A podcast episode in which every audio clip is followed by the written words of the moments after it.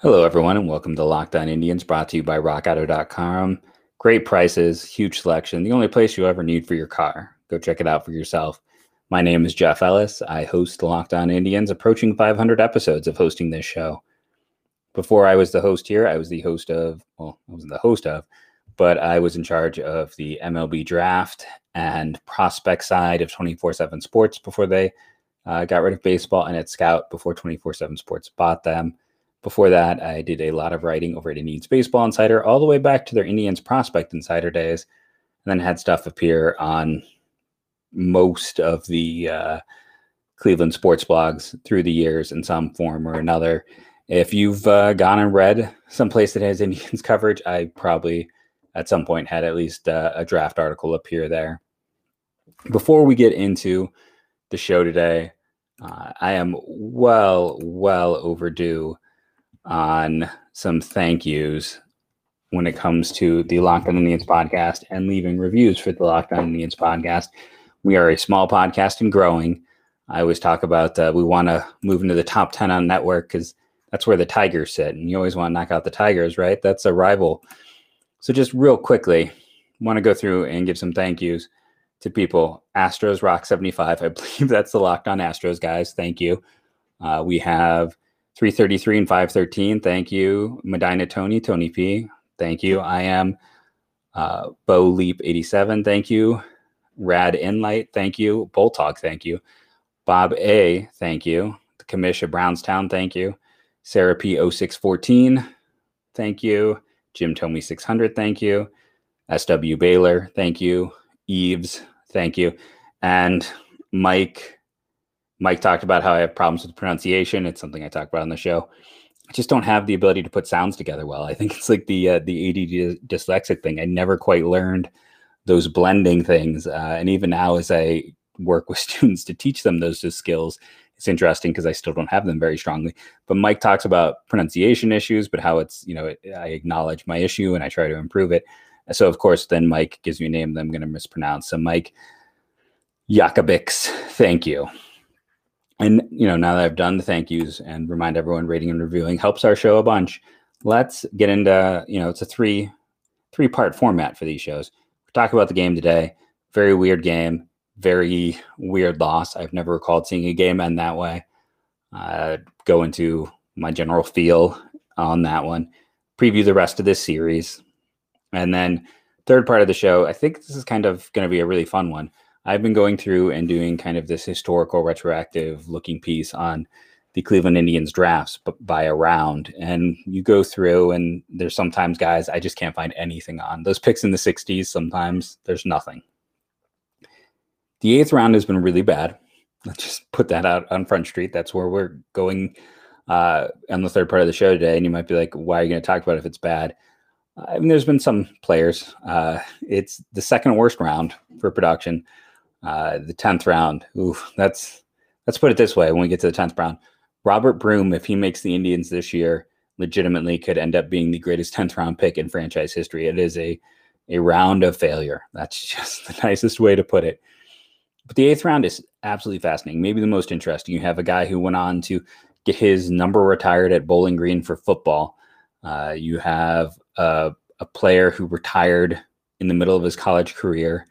You have a guy who was a huge left-handed pitcher at a 2.3 ERA, and that's it. One season pitching, and then I couldn't find like release date. I couldn't find any more information.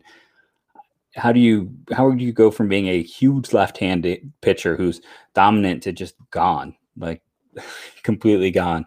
A lot of fascinating players, a lot of interesting names to talk about. Not the most successful round. And then again, with the Indians, a lot of these rounds really aren't that successful compared to most teams. And that has been some of their struggles over the past, you know, 50 years of the draft. Let's be honest, it's not a recent issue. It's been a consistent issue for them. But there are some great stories there. So you're definitely going to stick around for the third part of the show when we dive into some of those fun draft anecdote anecdotes and stories that I, I was able to go through and dig out. So let's talk about this one. Uh, the Indians lose. I don't have a problem with with Yu-Cheng Chang going for the double play. You got to run on first and second get the double play, get out of the inning. Grandal is running a little wide. It's a freak moment. It shouldn't happen. It's annoying. It stinks, but they shouldn't even be there. Like, it, you know, a, they shouldn't be in that inning. They should not be in extra innings. Uh, this was a game that uh, I predicted the Indians would win, but I predicted it when I thought it was Rondon against Keuchel. Rondon has now been pushed to the Thursday to Wednesday game. So instead, now I, I talked about Keuchel as a guy who's starting to show his age. I thought they could get to him a little bit more than they did, if I'm being honest. And you go that sixth inning is just you know another crazy moment as both teams loaded the bases with no outs and one total run was scored between them. For the Indians, you get the bases loaded and you want you've got the heart of your lineup coming up, and one of those guys has already homered once in the game. You go strikeout, sack, fly, so at least they get something. Ground out, I want to say. Uh, it, that's just an annoying stretch. I mean, there's no other way around it. You need a little bit more out of those hitters. You need more rough. Jose Ramirez has been great all year. rough game for him with the two strikeouts, the ground into a double play. Not his top performance. Triston McKenzie, four innings, four uh, four innings, four innings, four base runners. Unfortunately, he goes walk, walk, home run. Uh, that's not what you want to see. The third inning was a disaster for him. There's no other way around it. He just walk, walk, home run. It just you can't do that. I, all self inflicted. Uh, he only goes four. I don't think he's gonna go more than four for a very long time. He's uh, probably got that about 120 inning max this year. Uh, I said we'd probably see Quantrill. Quantrill and Maton both had their second appearances of the year. Quantrill worked out of that bases loaded jam. Uh, Maton looked great. Clase hit walk, and then what happened for the uh, the final out there. Again, unfortunate for him to pick up the loss in that situation. Offensively, they just didn't do it in this one. Uh, who reached base twice in this game? It's Chang and it's Rosario. I've been kind of doing this whole like three stars thing where I just point out like who are the three Indians. I know I'm stealing it from hockey and it's typically both teams, but like who are the three stars for the Indians in this one? Who are the Indians' three best performers? Uh, well, Rosario is, is, easily one with the home run.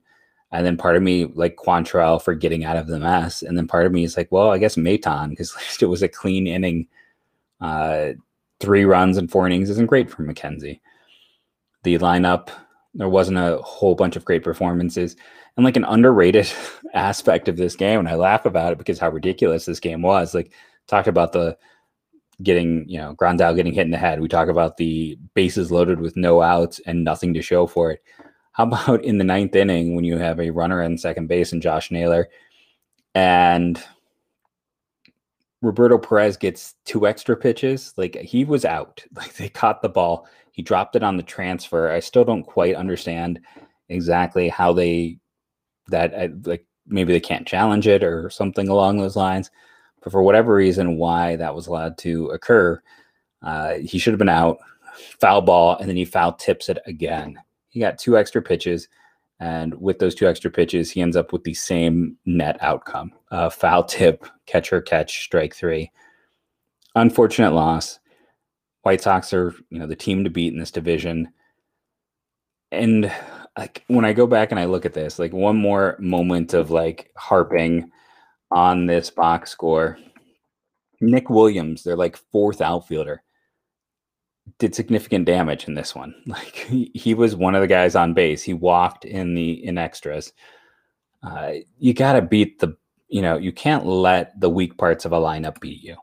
That's not that that just more if i am as a fan that is what annoys me is when it's the the weak parts when it's the part of the lineup that this should be the easy guys. Uh, just go after nick williams you know emmanuel clase just throw it. Dare him to hit something hard because he hasn't shown the ability to do that throughout his career. Go after nick williams. Nick williams ends up with the winning run in this one. You know they're uh other walks were what Daniel Mendick, who uh, again is their ninth hitter. Like go after these guys, be a little bit more aggressive in those situations. Uh, Evan Marshall, you know, he gets the blown save, uh, even though he worked his way out of a disaster inning. That's kind of the humor of the whole idea of the blown save. I mean, the Chicago Pen's tough. And I talked about that also on yesterday's show. This is a very tough pen. You need to get to their starters. And, you know, we'll talk about the rest of the starters in their matchup in the next part. But the Indians really, they're going to have to get to some guys early. It's going to be very hard tomorrow, but we'll get to that in a second. First, let's take a moment here and talk about one of the fantastic sponsors that helps keep this show going. Sorry, I had a closure of my website here, so I uh, have an even bigger. I should have known. Of course, it is rockauto.com is our first sponsor. Uh, Rock Auto is a family-owned business. They have one store and one central location with all their pieces in it. And because they have a central location, they keep that overhead low. They pass the savings on to the consumer. And the thing I always talk about is I don't know cars. That is not me. That is not my skill set. Uh, I I've changed some tires. That's about as uh, car based as I can get. But it's an easy to navigate site, and I think it is a great tool to make sure that when you do need to get something fixed on your car, when there is something wrong with your car, you are going to be able to pull out rockauto.com and make sure that you are getting a good deal. You're going to make sure that whoever is fixing your car is not We've all had that bad mechanic experience. Rock Auto can help you prevent that bad mechanic experience. And If someone's trying to take advantage of you, Rock Auto is going to let you know, and you know not to go there and to go somewhere else. Maybe you can go to a place where they'll let you buy a piece and bring it in for your car. And remember, when you go to rockauto.com, in the little how'd you hear about us box, locked on Indians, locked on MLB, just some form of locked on. That lets them know their advertising dollars are well spent. Remember, that is rockauto.com in the How'd You Hear About Us box, Locked On. Do I have to tell you any more about Locked On today with Peter Bukowski? If you want breaking news, if you want to hear about the uh, all the trade deadline for hockey, if you want to hear what the Blue Jackets did by adding a pair of firsts, go check out Locked On today. I'm sure they are going to be hockey heavy tomorrow. So let's talk about these next few games. Now, I predicted the Indians would win Monday. Again, the pitching matchup did change. Uh, but I said it would be a very close affair, and it went to extra innings. So I feel like I was close to being right in that one, even if I ended up not being 100% right. Sorry for the background noise. Uh, as one can probably see by the shadow, uh, I have someone trying to join the podcast. Pardon me for a second. But those listening at home, is a cat. Uh, but yes, so the rest of this uh, series, just to quickly, Shane Bieber versus Lucas Giolito. That's the Tuesday matchup. That's the game to watch. That should be a really good one. I do think the White Sox have the advantage overall because it is such a high level pitching matchup uh, that you're. I, I, lean towards the team that has the better offense, and that's going to be uh, the White Sox. Now, when I know I've been going through with pitchers and kind of looking at their splits data and talking about like, well, you know, is there a situation where this player is significantly worse versus righties or lefties? The one big problem you run into with Giolito is he was really bad. Like I think it sometimes gets forgotten that his first what two years in Chicago were not great, and his first year in where he's given a chance back in 2016 is when he had his debut with uh, Washington was not good. I'm sorry, 2017 was that debut, and he has I mean, 2019, he just turned into another pitcher and he became one of the best pitchers in baseball. So it's really interesting to look at his 2019 data because his BABIPs are ridiculous. His versus lefty BABIP is so low that it is, you know, it's like 80 points below average versus righties. It's like 30, uh, almost like 40 points above average. So both of those, I mean, his data is pretty even. He does strike out righties more and he walks righties a little bit more but again, very weird data. And when you go to 2020, which is always not the best because it's such a small amount, I don't even know if it's worth, you know, calling a relevant piece of data. The one thing that makes me more tempted is he has more of an even BABIP uh, against lefties and righties. And what you do see is last year against lefties, he walked a lot more of them, uh, nearly one and a half more per nine innings. Now his strikeout rate versus lefties was actually higher than against righties, so that's odd. Uh, his FIP was better overall against uh, righties and lefties. Those xFIP was better, which home run rate is the difference, and that's why I don't like xFIP. I think that home run rate should not be normalized because there are pitchers who are just more prone to home runs. So with Giolito, I mean, you want to get any advantage you can conceivably get. So uh, adding more lefties to your lineup is going to be something the Indians should definitely consider. It's going to be a rough matchup. It's going to be a fun game to watch. Um, but again, that's the one that I thought was going to be the hardest one for the Indians. That uh, Wednesday, no, uh, yeah, the Wednesday matchup is now Plesac versus Rondon. That should be the easiest. That should be the one that they should feel very strongly about. And Thursday, Lynn versus Civale. Civale has pitched very well. In the other going, Lynn is another odd one because almost about the same time that Lucas Giolito broke out, he broke out. Both those guys. Now, Lynn had been a solid pitcher for a lot of years. He actually had what he signed with the Twins, I want to say, was the team that signed him as a free agent. And then they ended up shipping him out of town to Texas, and then he broke out in Texas. And, you know, we talked about all this on Monday's show, so I'm not going to go too in depth here. But uh, it is interesting when you think about the both Lynn and Giolito kind of had same time breakouts. You, I, I mean, I'm going to favor the White Sox in that one as well. Right now, this isn't to say the Indians can't win this series. These are all, in my mind, pretty close matchups.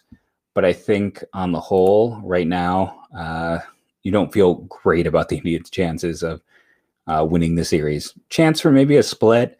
I don't feel great about their chances for winning this whole series especially when you're letting those guys at the bottom of the lineup hurt you. I, you know, I, I'm harping on that, but this was a White Sox team that did not have its best lineup out there. Uh, they had, you know, Mendick is at shortstop because Tim Anderson is out. They did not have um, Nick Madrigal did not start at second. The, Nick Williams is about their eighth outfielder. You just, I would have liked to. This is the time where you want to beat this team. The White Sox are beat up you want to beat them while they're beat up. I mean, Danny Mendick last Thursday was in the alternate site for them. Yeah, you know, he's not been like a he's not high end prospect type of guy. Take advantage of a team that's hurt, that is ailing a bit, and get those wins now. That's only going to help you later. Uh, it is unfortunate. Mean, the White Sox were four and five heading into this one, so we'll see what can happen in the rest of the series and again, I mean, the White Sox are beat up. It does give the Indians that opportunity in the early going to put some games between them and uh, the Chicago White Sox, who are the favorites to win this division in the early going. Before we jump in and talk about my eighth round spectacular and just a really interesting round in general, we're going to take another quick break here and talk about some of the fantastic sponsors that uh, help keep this show going. And one of those is betonline.ag. And let's go check out the line for tomorrow's game. I think that's always a, a great way to talk about our fantastic sponsor, Bet Online. So if we go sports, go over to betonline.ag and I want to click on, well, you know what? I go here enough that's auto generating the baseball stuff for me. So Cleveland Indians, uh, Shane Bieber versus Chicago White Sox, Lucas Giolito. Giolito is getting a run and a half in this one. They're at negative 170. Over under is seven runs. Now, that's one of the lowest over unders in terms of runs I've seen all year over on Bet Online. Uh, normally, they're about seven to eight and a half for every game. There is a niner in the Detroit versus Houston Astros matchup. Not much faith in that pitching. Uh, and interesting nine in the Yankees, James Taillon and uh, Ryu for the Blue Jays. But yeah, the Indians, I yeah, I'm not always the most knowledgeable gambling person, but from just looking at the teams I would expect to be, you know, favorites, it seems to be that when you get a run, that you are not the favorite. So they're actually favoring the Indians tomorrow. So go to betonline.ag I think the White Sox should be favored. They're favoring the Indians. If I was someone who had more confidence, I would go to Bet Online. I would use the promo code Locked On to get a 50% bonus on my first deposit. That's right, 5 0. Biggest bonus we've had from any sponsor all in the nearly 500 episodes of this show I have done. BetOnline.ag, AG, promo code Locked On. You're going to want to enter that to get that 50% bonus and maybe uh, Not saying to bet against the Indians, but I'm just saying there might be situations where one can benefit, even if it ends up being a negative situation for your team. Uh, always look for ways to turn a negative into a positive. And you can do that with betonline.ag, promo code locked on.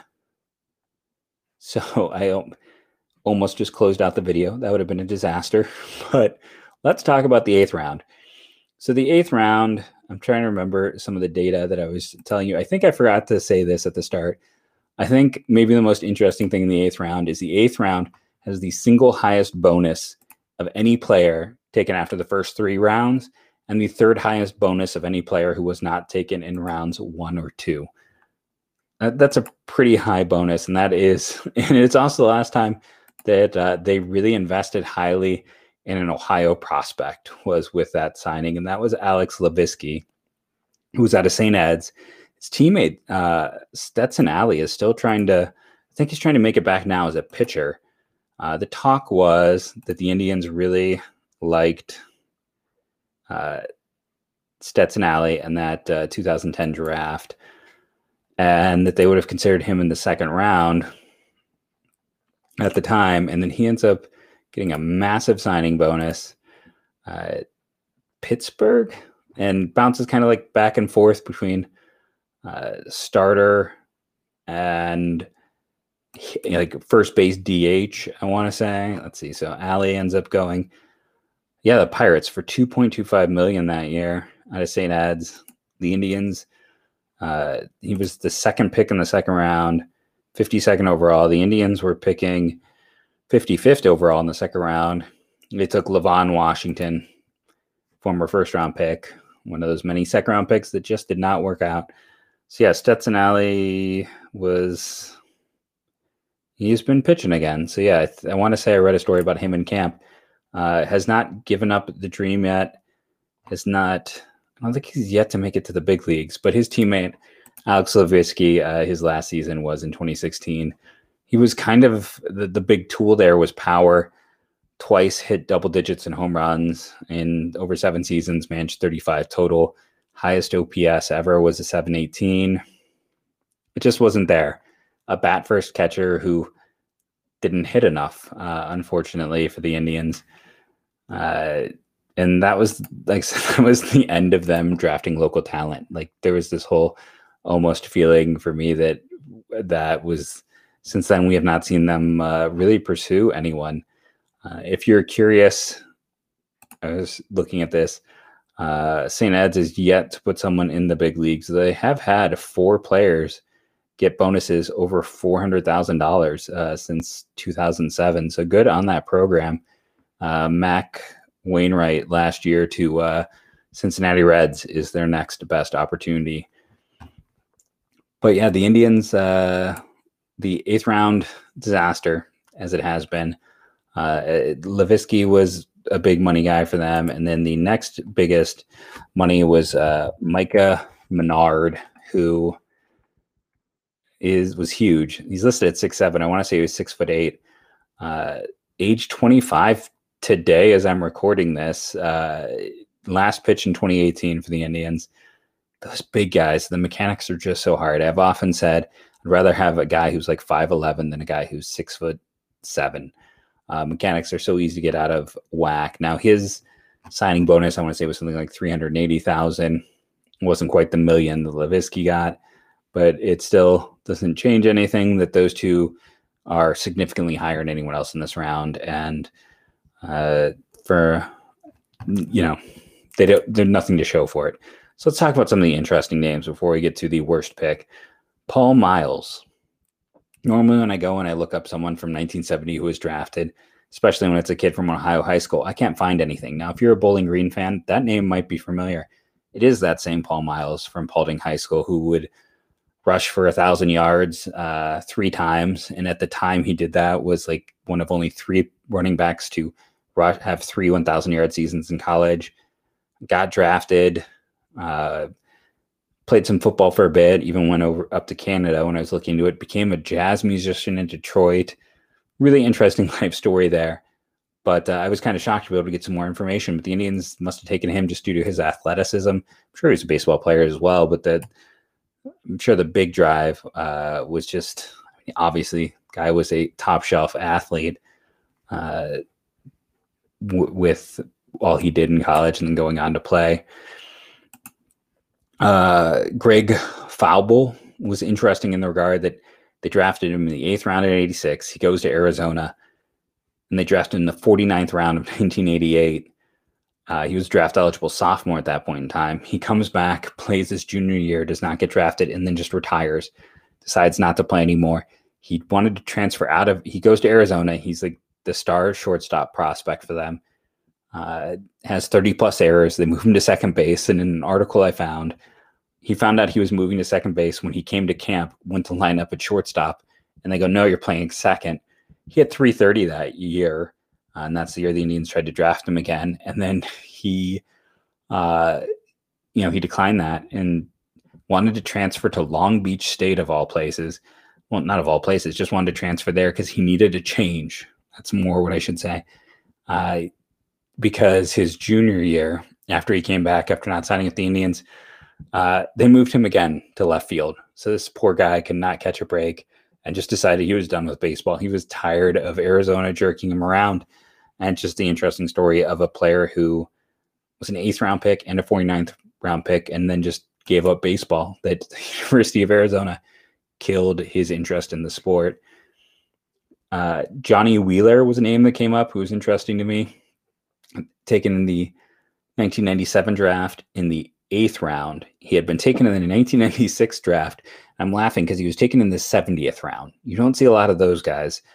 Uh, 70th round, goes to JUCO. Indians take him in the eighth round.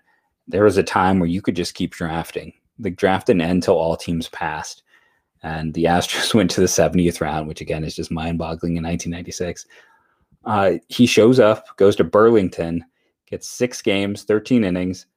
The numbers aren't bad, but that's it. No more. I couldn't find any more information on Johnny Wheeler.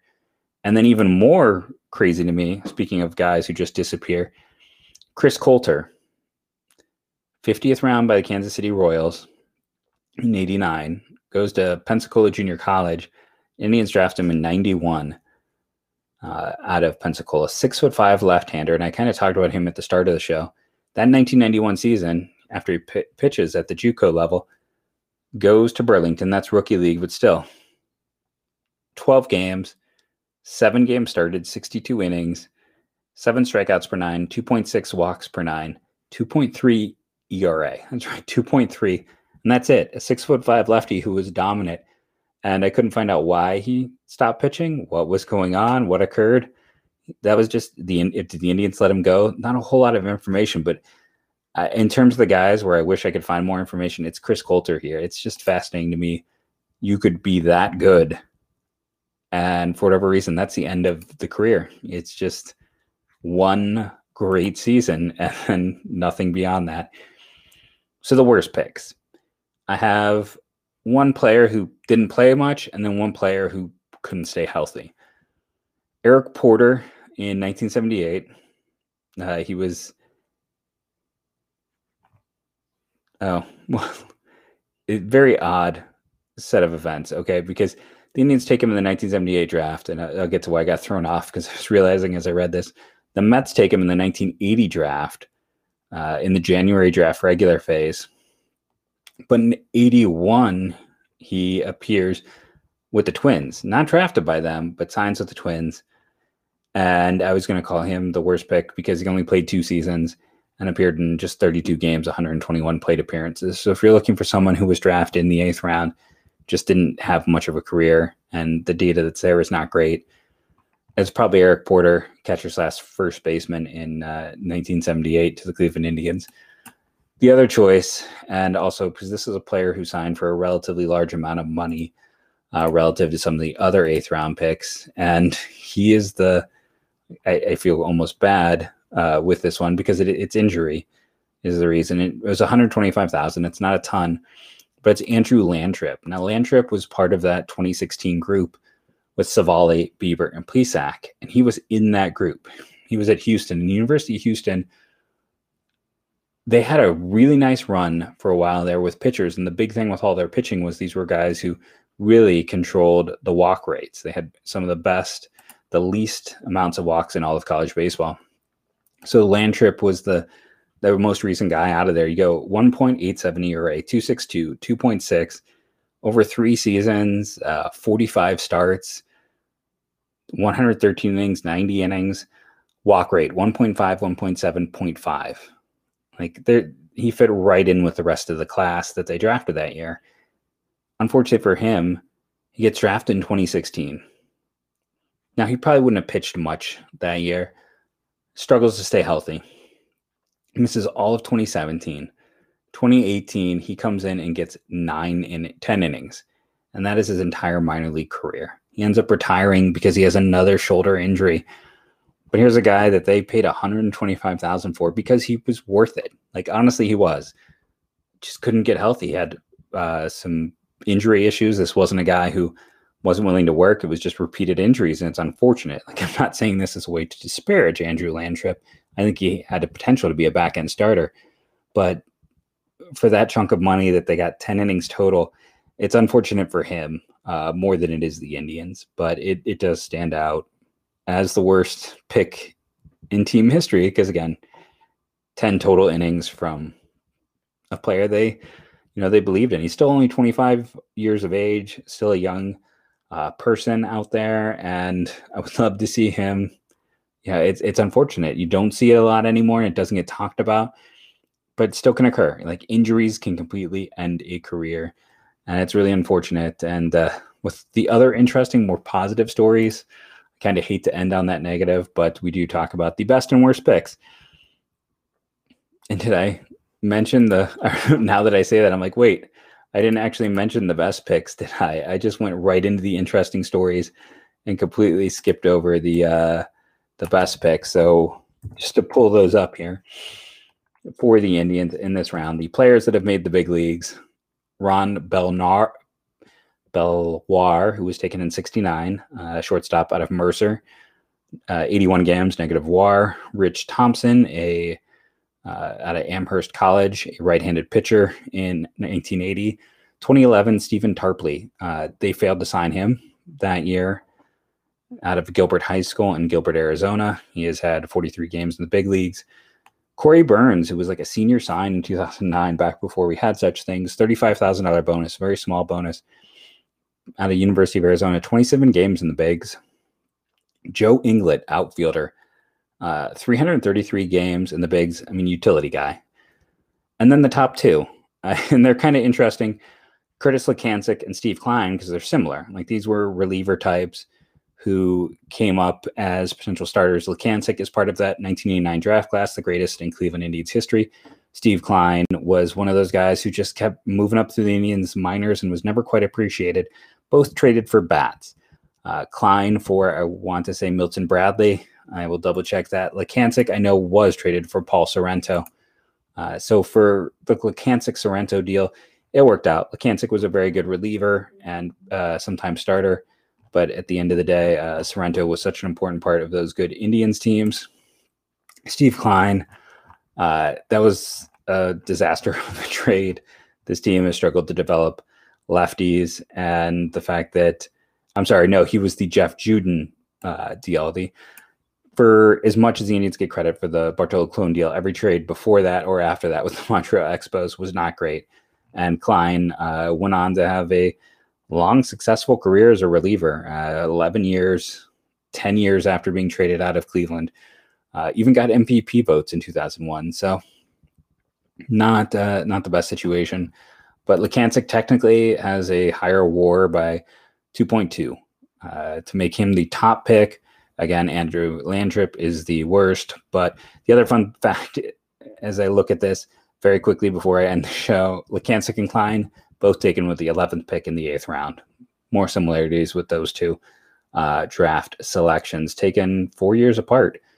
I've been Jeff Ellis. This has been the Locked On Indians podcast. For the next year, maybe two.